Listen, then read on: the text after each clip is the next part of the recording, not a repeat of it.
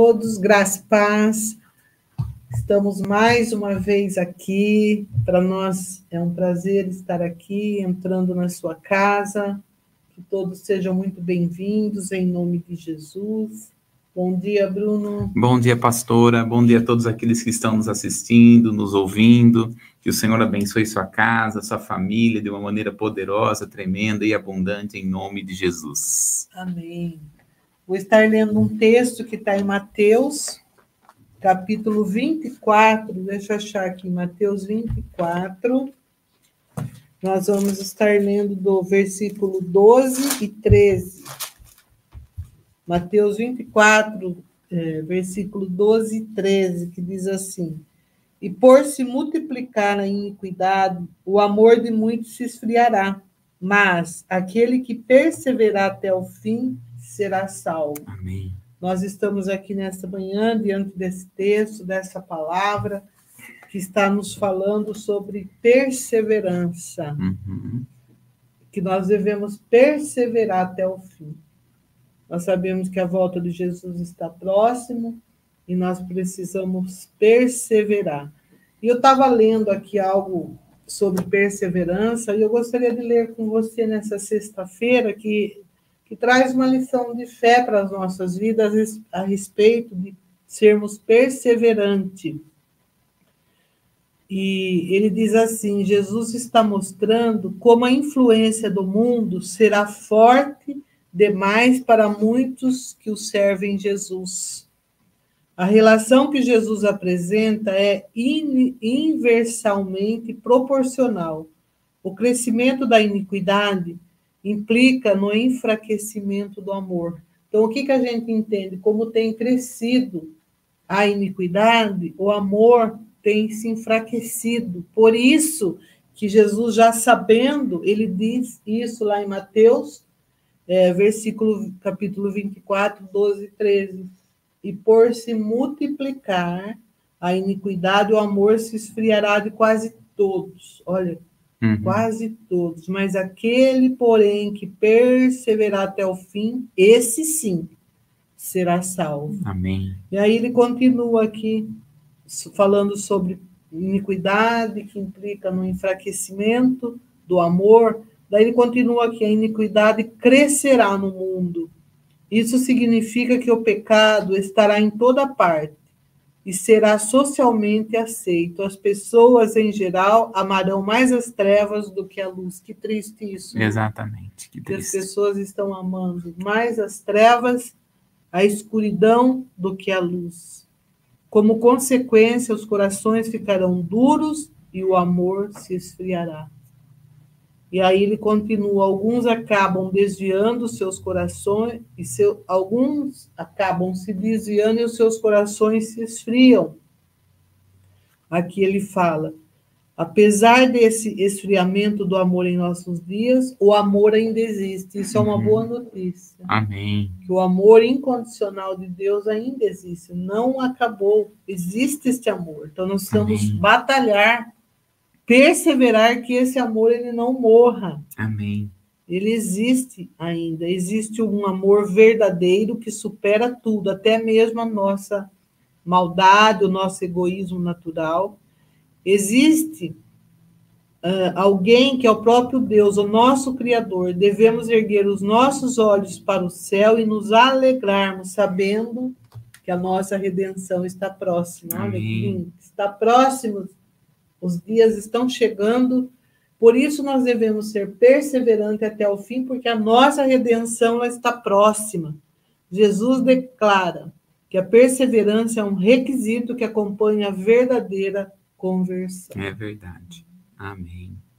E aí ele continua: perseverar é preciso, é fundamental. Sem a perseverança não há como obtermos as bênçãos da promessa precisamos ser exatamente, extremamente firme em perseverar na fé, Amém. mesmo que venham as tribulações, mesmo que o mundo caia sobre nossa cabeça, a despeito de todas essas coisas, é preciso perseverar. Amém. Perseverança é confiança total em Deus e em suas promessas. Amém. Olha que lindo. Com a leitura da palavra e oração, poderemos combater esse esfriamento do amor. Portanto, na luta em que você trava dentro do seu coração, persevere, afaste-se do mundo, firme-se nos princípios de Deus e escolha servir a Cristo todos os dias. Amém. Eu achei tão lindo esse, esse, texto a respeito sobre perseverança, que nós uhum. devemos perseverar até na escolha que nós fazemos todos os dias. Porque todos os dias o pecado bate à nossa porta. Sim. E nós temos essa capacidade, essa inteligência emocional de fazermos essa escolha, de ficarmos firmes sabendo que a nossa redenção está próxima. Amém. Nós estamos aqui por um período de tempo, nossa, a nossa morada não é aqui. Amém. O nosso endereço é aqui por um tempo, mas o nosso endereço é no céu. Aleluia. Quando a gente não tira os olhos desta promessa, a gente confia no Senhor e a gente com oração, leitura na palavra, a gente vence. Amém. Portanto, a palavra para nós, para nós nessa devocional, nesta manhã, ser fiel até a morte e dar-te-ei a coroa da vida. Para isso, nós precisamos perseverar. Glória Persevere diante desse amor que está esfriando por, é, diante de tanta iniquidade que tem se multiplicado. Mas saiba de uma coisa: o amor de Deus não acabou, ele existe. Aleluia. É, a essência de Deus é amor. Amém. Amém. Glória a Deus. Amém. Amém. Porque é uma palavra, duas palavras-chave aqui, né, pastora? É, por, causa, por causa do aumento da maldade ou da iniquidade, o amor de muitos se esfriará. Como que a gente combate o esfriamento? Perseverando até o fim. Uhum na palavra, no jejum, na busca pelo Senhor, porque vai se esfriar. E aí, né? Perguntamos para você que está nos assistindo, nos ouvindo, né, pastor? Como que você tem sido, né? Como diz lá em Apocalipse, quente ou frio? Quente ou frio. É. Tomara que seja quente. Exatamente. Bem quisera que fosse quente, ou seja, um, algo que permaneça, que vá até o fim, porque nós estamos numa caminhada. Nós estamos uh, na caminhada, e a nossa caminhada, como diz aquele versículo que eu sempre lembro de você, né? O caminho do justo, ele é. Vai... A luz da aurora Isso. que vai brilhando, brilhando, até ser dia perfeito. Amém. Qual que é o dia perfeito? O dia perfeito é quando nós fomos arrebatados, quando nós chegarmos na presença do Senhor. Esse é o dia perfeito. Uhum. Então nós estamos caminhando. E a, o caminho do justo é andando, andando até chegar dia perfeito. Agora, se nós não permanecermos no dia, no, nesse caminho, o que vai acontecer? O inferno está pronto para receber aí. aquele que não permanece até o fim, aquele que não permanece até o fim, este não será salvo. Não é? Precisamos ser perseverantes. Exatamente. Persevere aí, na palavra. Uhum. Daí ele fala assim: que por se multiplicar na iniquidade o amor de muitos se esfriará. Uhum. E como que a gente aquece esse amor para, para que ele não esfrie? A gente não podemos ficar longe uhum. da comunhão com, com os irmãos. É um dos requisitos, porque Sim. uma brasa fora do fora braseiro. do braseiro, a tendência ela é apagar e esfriar uhum. e morrer. Uhum. Apagar mesmo. Exatamente. Então a gente precisa aquecer. Como a gente aquece. É, pertinho do outro. Pertinho um do, pertinho um do outro, um esquentando o outro. é isso mesmo. Mas é, tá difícil, né? As pessoas às vezes acham que ficando em casa né, é a melhor coisa que é. faz, assistindo o culto. Uhum, nem nem possa, presta atenção, às vezes, é, no culto que está acontecendo. É, não que não possa, às vezes, se não pode vir Sim. ao culto é uma coisa, mas se pode e não vem por comodidade comodidade, ou zona de conforto, é outra história. Né? Uhum. Porque a gente é, tem o batismo no corpo e nós precisamos estar inserido em, nele. Em comunhão com os outros, inserido no corpo de Cristo, ah, porque a promessa que ele fala que quando nós estamos em comunhão, ele ordena a bênção para sempre. Amém. Então, não fica de fora dessa comunhão no corpo, aquece um aquece o outro, uhum. para que esse amor não esfrie. É um dos requisitos, há tantos né, requisitos, Sim. principalmente a leitura na palavra, intimidade com o Senhor. E assim. Exatamente. Fica aqui com a gente. vai ficar quente. Isso. né? Acorda mais cedo, entra aí, assiste Manhã com Jesus, Isso. participa, né? envolva Isso. na palavra. Amém, é assim mesmo. Verdade. Glória a Deus, pastora. Amém. Amém. Vamos ver quem está conosco aqui ao vivo, rapidinho, hoje, né? Olha só que bênção, glória a Deus, né? A Fátima Belizar está conosco, que Deus abençoe sua vida. A minha mãe está aí também, que o Senhor abençoe. A Macleia, Deus abençoe sua vida, Macleia, em nome de Jesus. A Betinha, lá de Campinas, que Deus te abençoe. O Francisco, ô Francisco, eu estava com saudade de você aqui na manhã com Jesus, né? Ele não falta, né? Aí o meu pai também tá lá, minha mãe de um lado, meu pai do outro lá. a Cida Manzato, que Deus abençoe, Cida, em nome de Jesus, poderosamente. A Alessandra, do Fábio, do Benjamin, que Deus abençoe, em nome de Jesus. O Edson de Piracicaba, que Deus abençoe sua vida, em nome de Jesus também. A Graciane, né, que o Senhor guarde a sua vida poderosamente. A Tâmara, minha esposa, um beijo, te amo, né? Deus te abençoe, em nome de Jesus. A Violeta. Ah, Violeta, apareceu aí, ó. Deus abençoe, Violeta, em nome de Jesus, a sua vida, a sua casa, a sua família. Em nome de Jesus, não sei como que tá lá, né? Mas se tiver um solzinho, ela tá lá no- na praia nos assistindo. Mas eu acho que não tá, não, porque aqui tá, Tá friozinho, nublado, né? Tá nublado. Tá gostoso. Eu gosto desse friozinho, pastor. Você gosta? Eu gosto. Não muito frio, mas é bom um tempinho assim, mais fresquinho. É, a gente acorda mais descansado.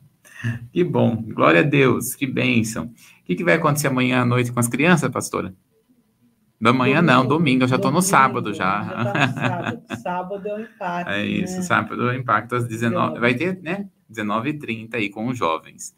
E domingo, nosso culto da família aí, o mês de setembro, que está sendo o Setembro Amarelo Kids.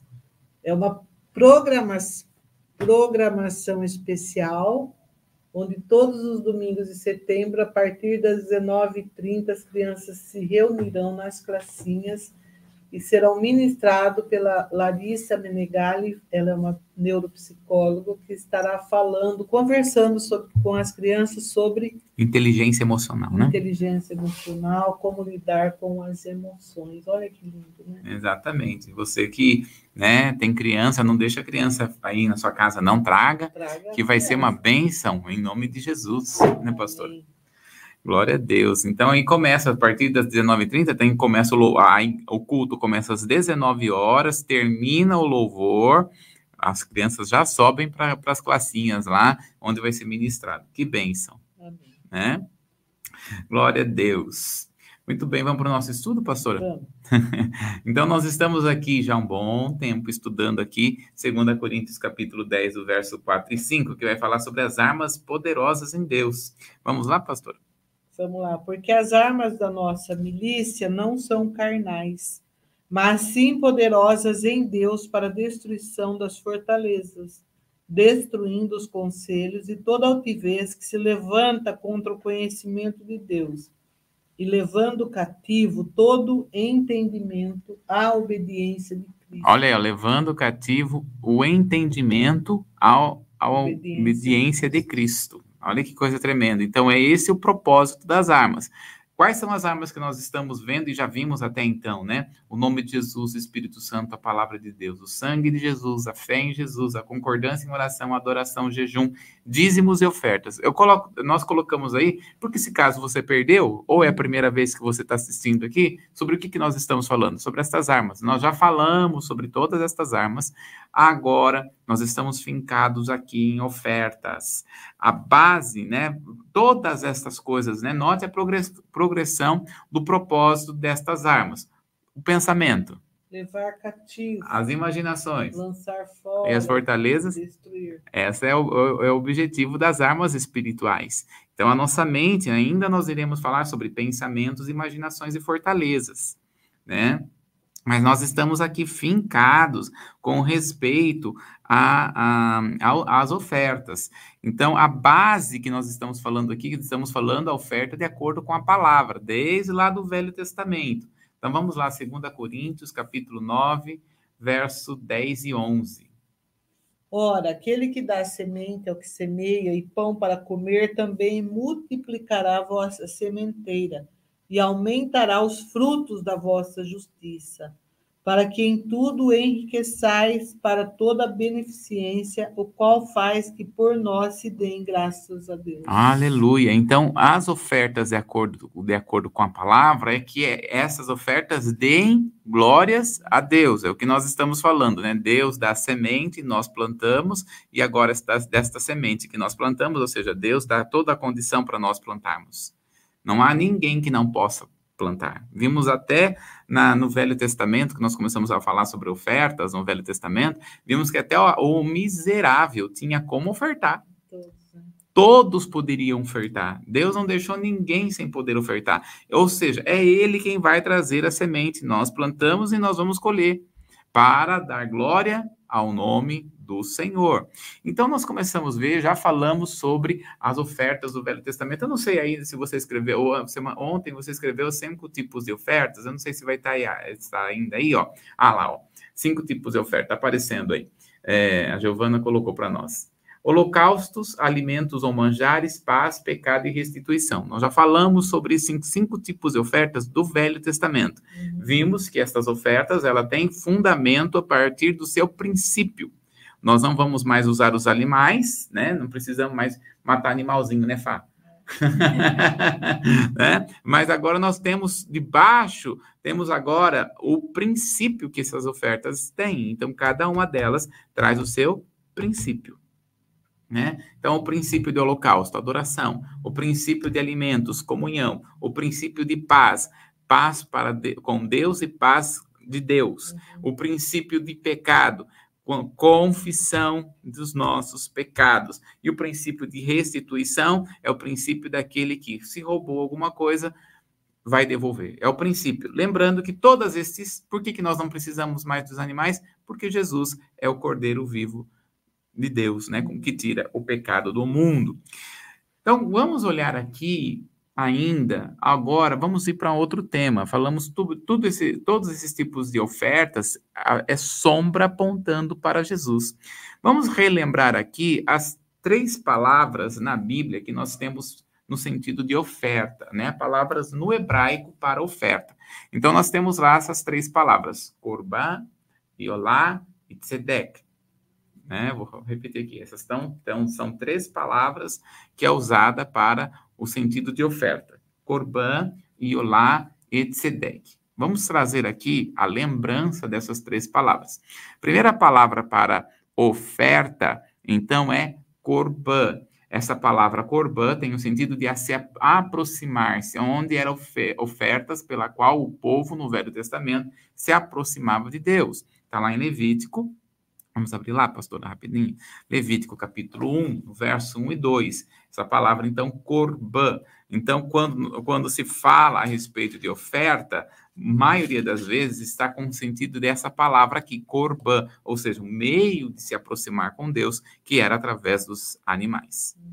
E chamou o Senhor a Moisés e falou com ele da tenda da congregação, dizendo: Fala aos filhos de Israel e diz-lhes: quando algum de vós oferecer oferta ao Senhor, oferecereis as vossas ofertas de gado, de vaca e de ovelhas. Ah, muito bem. Então, esta palavrinha oferta aí tem no sentido de corban, ou seja, se aproximar. Outra palavra que nós temos no hebraico é iolá, iolá, ou muitas vezes olá.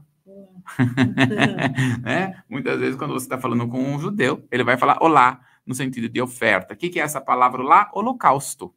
Né? Que significa aquilo que sobe. Eram ofertas que subiam para Deus como, como oferenda, né? É, ou como oferta, como aroma agradável. Está aí no capítulo 1, no verso 6 e 7. Então esfolará o holocausto e o partirá nos seus pedaços e os filhos de Arão, os sacerdotes, porão fogo sobre o altar, pondo em ordem a lenha sobre o fogo. Muito bem. Então, essa palavra, ou essa, o sentido de aqui de oferta, é olá, que é o sentido de subir. É uma oferta que sobe. Uma outra palavra que nós vamos achar é a palavra tzedek.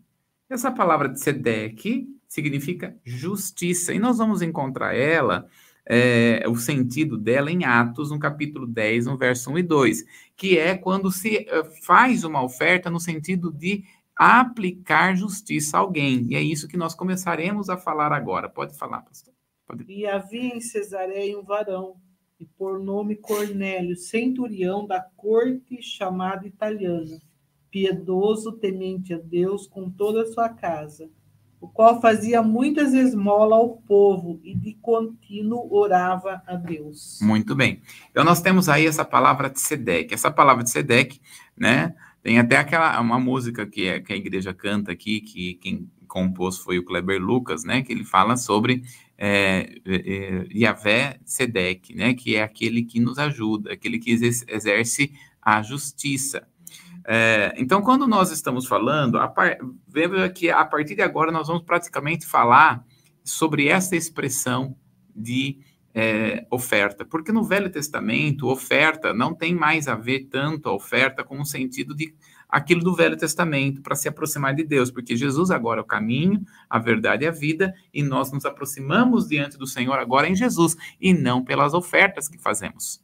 Agora, para que vai ficar as ofertas no Novo Testamento? É isso que vai ser aplicado. A oferta no Novo Testamento, de acordo com a palavra, é para aplicar justiça para aqueles que precisam, para uma necessidade. Então, o que é a oferta Tzedek? Vamos trazer aqui, tá aí ó, na sua tela. É quando se doa um material, equipamento, até o mesmo tipo de serviço, exemplo, pintando paredes, consertando roupas, ou um outro trabalho esporádico sem remuneração que, su que supre alguma necessidade da igreja ou dos irmãos. Então, é esse tipo de oferta que nós vamos encontrar no Novo Testamento. Nós não vamos encontrar lá a oferta de holocausto, a oferta de, de manjares, a oferta de pecado, de paz, porque Jesus já resolveu essa situação. Agora, o que Jesus vai deixar aqui é a oferta da justiça. A igreja sempre vai aplicar a oferta da justiça. O que é essa oferta? Voltemos lá mais uma vez. Esta oferta é quando supre alguma necessidade da igreja ou dos irmãos. Quando nós olhamos para a palavra, nesse sentido de que, uh, do texto que nós abrimos lá em, em primeira em em 1 Coríntios, no capítulo de número 9, 10 e 11, que nós estamos dando base ali, é a, o que Paulo está falando é um sentido da oferta de ajuda, oferta de justiça. Por isso que nós precisamos entender aqui um pouco sobre as obras de fé versus sobre obras mortas. Vamos abrir aí em Tiago capítulo 2, no verso 14 ao 22, que Tiago está falando de uma maneira muito prática sobre obras de fé. Quando nós é, temos agora a oferta em nossas mãos para exercer justiça com obra. Vamos ler lá, pastora? Vamos lá. Meus irmãos, que aproveita se que aproveita se alguém disser que tem fé e não tiver as obras? Porventura a fé pode salvá-lo? E se o irmão ou irmã estiverem nus e tiverem falta de mantimento cotidiano, e algum de vós lhes disser, ide em paz, aquentai-vos e fartai-vos, e não dede as coisas necessárias para o corpo, que proveito virá daí? Assim também a fé, se não tiver obras, é morta em si mesmo. Mas dirá alguém: Tu tens a fé e eu tenho as obras. Mostra-me a tua fé sem as tuas obras, e eu te mostrarei a minha fé pelas minhas obras. Tu crê que há um só Deus? Faze bem. Também os demônios o creem e estremecem. Mas o homem vão, queres tu saber que a fé sem obras é morta? Porventura, Abraão, o nosso pai, não foi justificado pelas obras quando ofereceu sobre o altar o seu filho Isaque? Bem vês que a fé cooperou com as suas obras, e pelas obras a fé foi aperfeiçoada. Olha, ó, quando ele está falando, nós não somos salvos pelas obras, mas somos salvos para as obras. Uhum. E aí ele está dizendo que aproveito há se você vê um irmão padecendo por alguma necessidade, você não ajuda o irmão. Vá lá, ajuda ele. O que, que é isso? Oferta de SEDEC, oferta de justiça. Então, o qual é Qual é o tipo de oferta que nós estamos vendo aqui, que foi deixado para o Novo Testamento? A oferta de estender as mãos, a oferta de dar ajuda, a oferta que é bênção na vida das pessoas. Aí ele está falando, porque você semeia, você vai colher a 30, 60 e a 100 por um. Quando nós estamos ajudando alguma necessidade de um irmão, da igreja, de alguma forma, esta oferta vai recair sobre a sua vida e Deus vai suprir as suas necessidades muito, muito mais forma. Então, nós temos aí vários versículos que vai mostrar para nós a, a, a, as igrejas ajudavam umas às outras. Os irmãos ajudavam uns aos outros. Por exemplo, vamos pegar aqui 1 Coríntios capítulo 16, no verso 2, coloquei vários versículos, porque é, hoje nós estamos um pouquinho mais com o tempo corrido, né, pastor? Então nós vamos ler, pegar um texto só, que é 1 Coríntios capítulo 16, no verso 1 e no verso 2, que vai, aliás, só o verso 1, que vai trazer para nós essa dimensão de ajuda. Olha lá. Ora, quanto à coleta que se faz para os santos, fazei vós também o mesmo que ordenei às igrejas da Galácia. Olha aí, ó. Ao, ao que eu, ao fazer a, a oferta, o que, que tem que fazer? Aos irmãos, né? A ajuda. Ali as igrejas estavam ajudando umas às outras. Então, quando nós observamos o chamado que Deus tem para a igreja de forma em geral, é um chamado da oferta Tissedec. Quando nós estamos saímos do nosso lugar e entregamos primeiramente ao, ao, os nossos dízimos, né? E depois a oferta, quando a oferta é para a colheita. Dízimo é caráter, o meu compromisso com o corpo e com Deus. A oferta é o meio pelo qual Deus tem para nós a prosperidade. E a oferta é prosperidade por quê? Porque quem dá ao, necessidade, ao necessitado empresta a Deus. Quem, quem supre uma necessidade da igreja está emprestando a Deus. E Deus não deve nada para ninguém. Deus não fica devendo nada para ninguém. Então, eu quero fazer, eu quero é, é, é, trazer essa live com o seguinte pensamento hoje. Olha aí, ó. Hoje, o que você pode ofertar como justiça?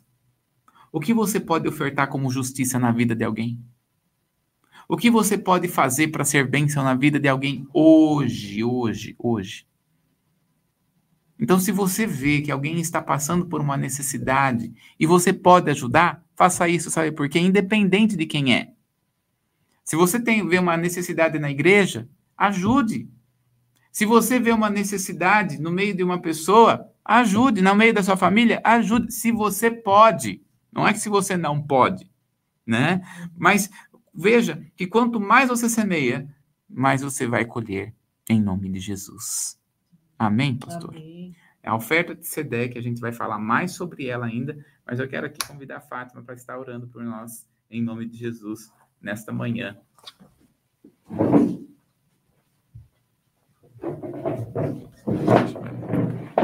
Vem mais para cá. Bom dia a todos, com a graça e com o amor maravilhoso de Jesus. Nós louvamos e glorificamos o nome do Senhor com honras, com glórias, com louvor e adoração que ele merece. Na Bíblia fala que nós devemos orar sem cessar. Então, sem cessar, não podemos parar nunca de orar. Já levantar de manhã, agradecendo pelas misericórdias, né? Que Deus se renova cada manhã. Pai, no nome glorioso de Jesus, Jesus, queremos engrandecer o teu nome, porque nessa manhã nós levantamos em pé diante da tua presença gloriosa. Nós estamos aqui, já ouvimos a palavra e vamos praticar a tua palavra de justiça, Pai, porque Amém. o Senhor tem falado conosco sobre a tua palavra, Pai. Muito obrigado por esse momento tão precioso que nós estamos aqui podendo orar podendo interceder para nossos irmãos, para as pessoas que estão ouvindo agora, nesse momento, Pai. Porque eu tenho certeza que sempre nós precisamos, estamos completamente na dependência do Senhor, Aleluia. de uma cura, de uma porta aberta para o emprego, de uma solução para ser resolvida, de tudo, Pai. Nós precisamos do Senhor. Então, nessa manhã, queremos ter um coração de gratidão ao Senhor Aleluia. e agradecer por tudo. E desde já, Pai, tomando posse da tua palavra, da tua cura e da tua bênção. Por isso, em nome de Jesus, eu quero abençoar todos vocês Amém. com a graça, com o amor e com a bondade do Senhor. Em nome Aleluia. do Pai, do Filho e do Espírito Santo de Deus. Amém. Amém e amém, Jesus. Glória a Deus. Amém. Um bom dia a todos. Um ótimo final de semana. E, Amém. e a gente está de volta na próxima Terça-feira. terça-feira e esperamos vocês. Amém. Amém.